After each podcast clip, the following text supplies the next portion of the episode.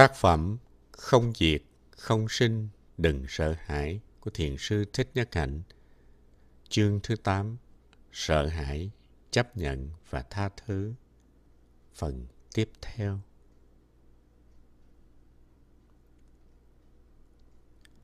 Trở thành hải tặc. Tiếp xúc với đất, chúng ta tiếp xúc được các vị Bồ Tát và đồng thời cũng tiếp xúc được với tất cả những người đau khổ. Ta phải tiếp xúc với cả hai phía. Chúng ta cần nhớ rằng có những con người đang bị kẹt vào những khổ đau lớn như chiến tranh, đàn áp và bất công. Họ không có cách nào nói lên được những khổ đau và bất công mà họ phải gánh chịu. Có những hải tặc hãm hiếp các thiếu nữ, có những thương gia giàu có bán khí giới cho các nước nghèo trong khi trẻ xứ đó không có thức ăn và không có trường để học. Có những chủ hãng dùng sức lao động của trẻ em, có những người chết trong tù ngục và trại cải tạo. Trong trại cùi, có những trẻ em, người lớn, cụt hết cả chân tay, mù chữ và không có chút hy vọng nào. Các địa ngục đó cần có Bồ Tát vô cùng. Khi chúng ta đứng trước ngọn núi hay bông hoa và quán tưởng trước khi lại xuống lần thứ hai, ta thấy ta không chỉ là Bồ Tát mà còn là nạn nhân của các áp bức, kỳ thị và bất công nữa. Với năng lượng của Bồ Tát, ta ôm lấy các nạn nhân khắp nơi.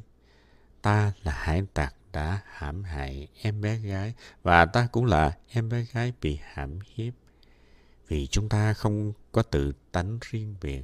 Tất cả chúng ta đều có tương quan và ta cũng là tất cả mọi người.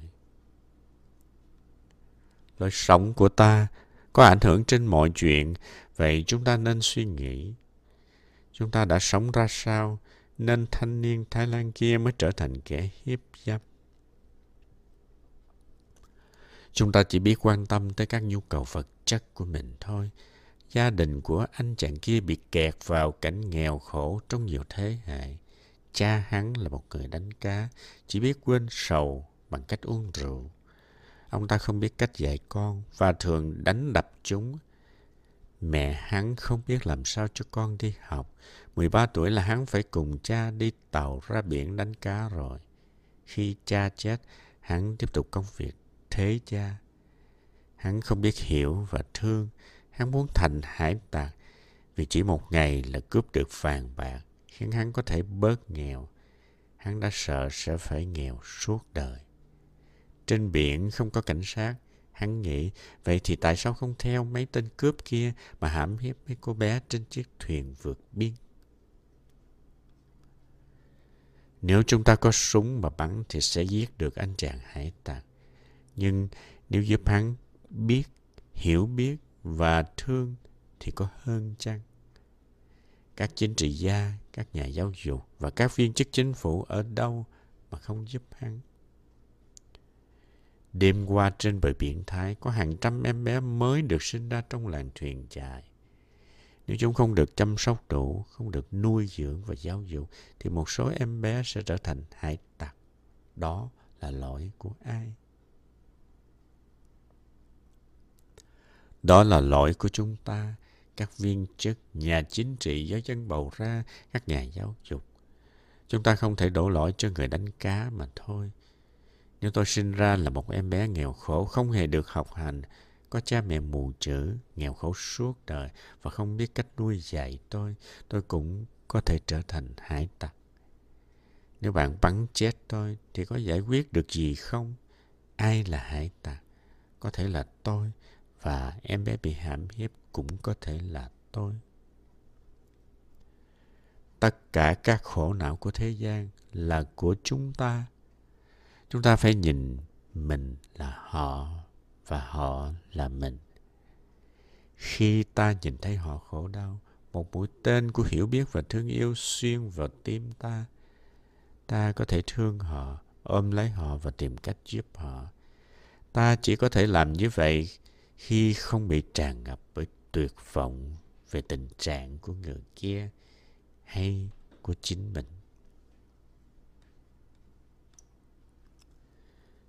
Đừng chìm liễm vì tuyệt vọng. Khi bạn tiếp xúc với cái khổ trên thế giới, sự tuyệt vọng sẵn sàng trùm lên bạn.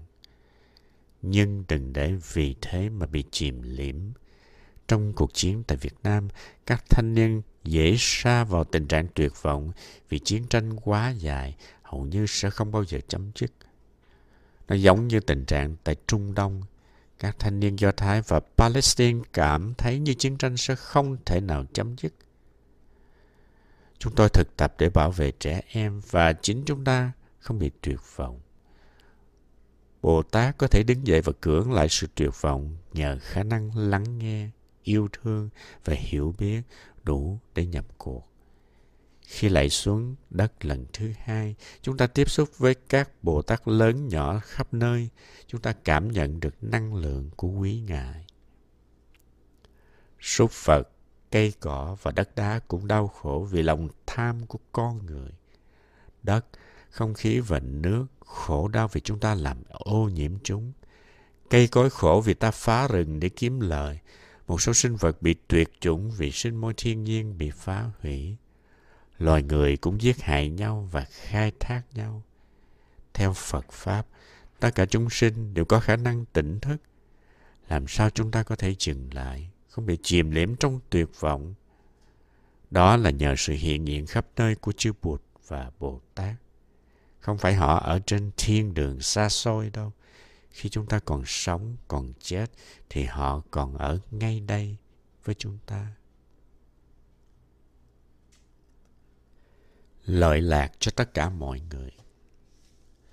Lạy xuống đất, giúp cho thân tâm của ta được thanh tịnh nó giúp chúng ta có tuệ giác về vô thường, về tương liên và vô ngã. Bụt dạy ai nhìn thấy chúng sinh thì sẽ thấy Bụt. Khi lại xuống đất, ta nhìn thấy Bụt trong ta và ta thấy ta trong Bụt. Chúng ta nhìn được tất cả chúng sinh đau khổ và nhìn thấy ta ở trong họ. Ở tư thế phủ phục xuống đất, biên giới giữa ta và người khác được xóa đi từ đó ta sẽ biết nên làm gì và không nên làm gì trong đời sống hàng ngày nhờ tuệ giác đó chúng ta có thể làm được nhiều chuyện rất hữu ích bạn đã làm gì với đời bạn bạn có thực sự tạo được phúc lợi cho bạn cho người thương và cho các chúng sinh chưa nguyện ước sâu xa của bồ tát là làm vơi bớt khổ đau đó là sự dấn thân của bồ của con người giác ngộ. Khi chúng ta có hạnh nguyện của Bồ Tát, chúng ta có thể bỏ qua được tất cả những chuyện vô nghĩa đã hấp dẫn ta trước đây. Ta có thể bỏ qua danh vọng và lợi lộc. Khi đã quyết tâm thì những chuyện đó rất dễ bỏ qua. Bụt có trong ta, ta có trong Bụt. Ta có thể trở thành Bụt. Ta có thể giác ngộ được như Ngài. tự hướng dẫn mình hãy dùng các lời khấn sau để hướng dẫn bạn khi bắt đầu thực tập cái lại thứ hai tiếp xúc với đất con tiếp xúc được với tất cả mọi loài và mọi người hiện đang sinh hoạt trên trái đất này như con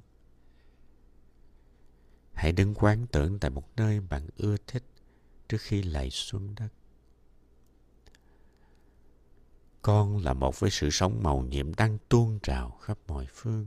Con nhìn thấy sự liên hệ giữa con và người khác, cả trong hạnh phúc lẫn trong khổ đau.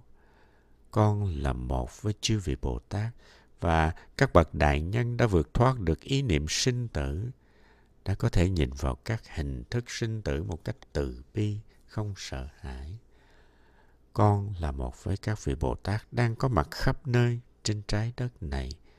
Họ có an lạc hiểu biết và thương yêu. Họ có thể tiếp xúc được với những gì màu nhiệm có khả năng nuôi dưỡng và chữa lành bệnh và họ có thể mang những thứ đó tới cho người khác. Họ có khả năng bao trọn thế giới bằng trái tim thương yêu và bàn tay chăm sóc. Con cũng có đủ an lạc và thảnh thơi để có thể hiến tặng niềm vui và sự vô ý cho người ở gần bên. Con không cảm thấy cô đơn hay tuyệt vọng khi con cảm thấy tình thương và hạnh phúc của các Bồ Tát hiện đang sống trên trái đất này. Nhìn nhận được tình thương của họ đối với các chúng sinh đau khổ khiến cho con sống được một cuộc đời có ý nghĩa với niềm an lạc, hạnh phúc thật sự. Sức mạnh của con được gia tăng nhờ các vị Bồ Tát. Con có thể thấy con là một với các chúng sinh đang khổ đau. Con là một với người tàn tật bẩm sinh hay do chiến tranh, tai nạn, bệnh hoạn. Con là một với những người bị kẹt trong tình trạng áp bức. Con là một với những người không có hạnh phúc trong gia đình, không có gốc rễ và an bình trong tâm, luôn khao khát được gặp và tin vào những gì tốt đẹp hoàn hảo.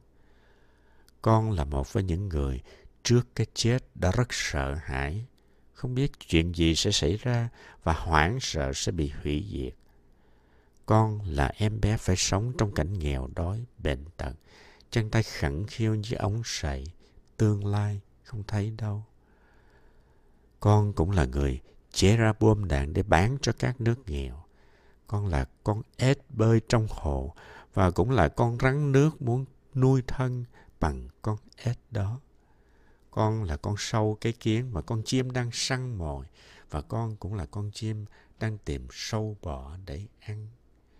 Con là rừng cây bị đốn trụi, con là những dòng sông bị ô nhiễm và con cũng là người thợ đốn gỗ làm dơ nước sông và ô nhiễm không khí. Con thấy con trong mọi chúng sinh và tất cả họ đều có ở trong con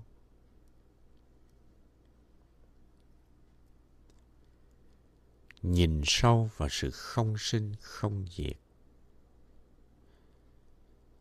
Khi chúng ta bắt đầu hiểu được rằng chúng ta là tất cả mọi sự vật, thì cái sợ trong ta biến mất. Chúng ta đã tiếp xúc sâu xa được với các bình diện không gian và thời gian. Nhưng muốn thật sự vô ý, không còn chút sợ hãi nào, chúng ta phải nhìn sâu được vào bình diện tuyệt đối của bản môn không sinh, không diệt. Chúng ta cần được giải phóng khỏi các quan niệm rằng ta là cái thân này và ta sẽ chết. Đây là cái lại thứ ba và sau đây là bài thiền quán giúp cho bạn sửa soạn điều đó. Thở vào, tôi biết tôi đang thở vào.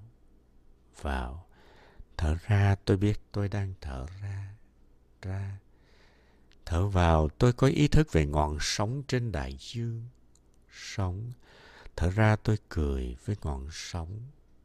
Cười. Thở vào tôi biết có nước trong sóng. Nước trong sóng. Thở ra tôi cười với nước trong ngọn sóng. Cười. Thở vào tôi thấy sóng được sinh ra, sóng sinh ra. Thở ra tôi cười với sống mới sinh ra, cười.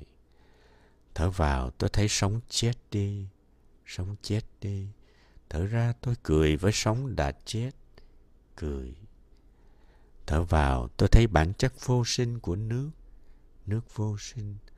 Thở ra tôi cười với bản chất vô sinh của nước, cười Thở vào tôi thấy bản chất bất diệt của nước. Nước bất diệt. Thở ra, tôi cười với sự bất diệt của nước. Cười. Thở vào, tôi thấy thân tôi được sinh ra. Thân tôi sinh. Thở ra, tôi cười với sự sinh. Cười. Thở vào, tôi thấy thân tôi chết đi. Thân tôi chết. Thở ra, Tôi cười với cái chết của thân tôi. Cười. Thở vào, tôi thấy bản chất không sinh của thân tôi. Bản chất không sinh. Thở ra, tôi cười với bản chất vô sinh của thân tôi. Cười. Thở vào, tôi thấy bản chất không chết của thân tôi. Bản chất không chết. Thở ra tôi cười với bản chất bất diệt của thân tôi. Cười. Thở vào, tôi thấy bản chất không sinh của tâm thức tôi tâm thức vô sinh thở ra tôi cười với bản chất vô sinh của tâm thức tôi cười. Thở vào, tôi chỉ có ý thức về hơi thở vào. Vào. Thở ra, tôi chỉ ý thức về hơi thở ra. Ra.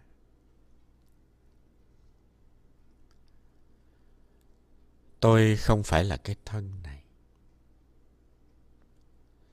Khi còn là một chú tiểu, tôi nghĩ rằng vượt thoát sinh tử là một chuyện gì rất xa xôi. Tôi nghĩ tôi sẽ không thể đạt tới trạng thái đó trong một kiếp người. Nhưng sinh tử thật ra chỉ là những quan niệm. Chúng ta chỉ cần vượt qua được hai quan niệm đó thôi. Khi học điều đó, tôi thấy sự sợ hãi là chuyện phải có vì hai quan niệm đó đã giam hãm chúng ta bao nhiêu năm dài. Nay ta thấy rằng phong phú hơn cái thân này. Ta, ta phong phú hơn cái thân này. Ta thấy ta không chỉ có cuộc đời này mà chúng ta vô cùng vô tận. Chúng ta thực nghiệm chuyện này trong thiền quán. Nếu chúng ta thành công trong cái lại thứ nhất và thứ hai thì cái lại thứ ba chỉ là trò trẻ con. Đó là một vòng tròn bao cả hai đường dọc thời gian của cái lại thứ nhất và đường ngang không gian của cái lại thứ hai.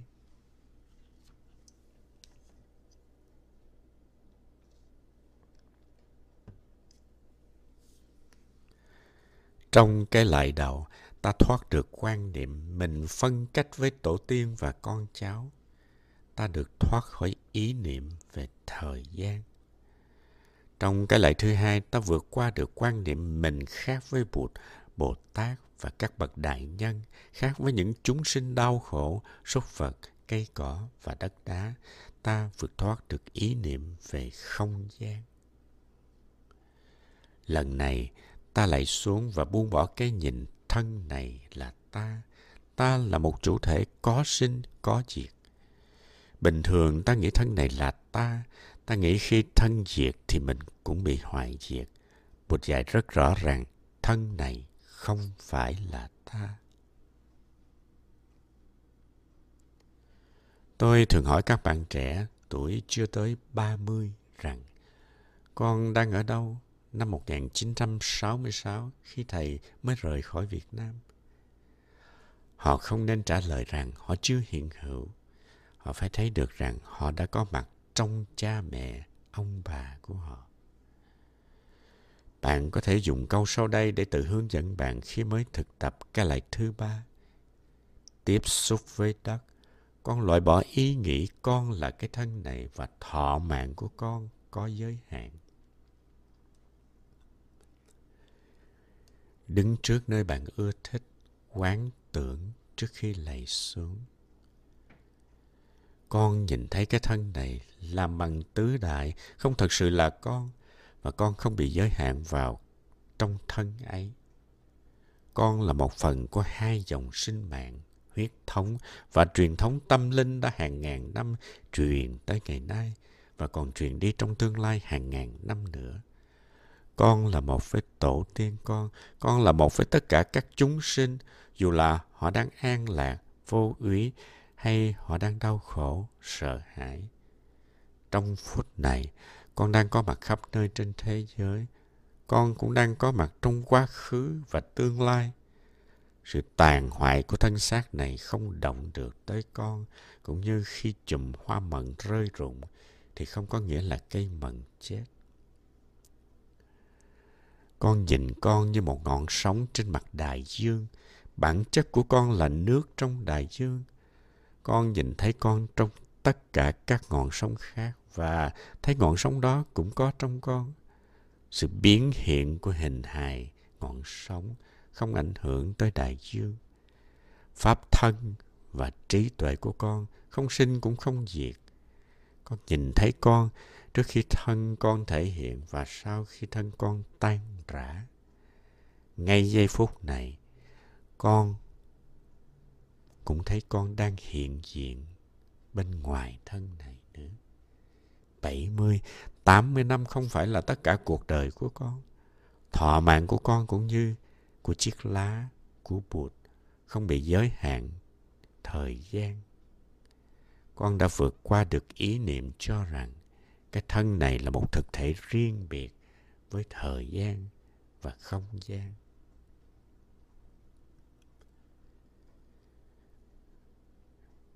những ai trong các bạn đã tiếp xúc sâu sắc được với bản chất của thời gian và không gian thì có thể tiếp xúc được với bình diện tuyệt đối với bản môn. Sau khi tiếp xúc với sóng bạn học cách tiếp xúc với nước. Không chia cách.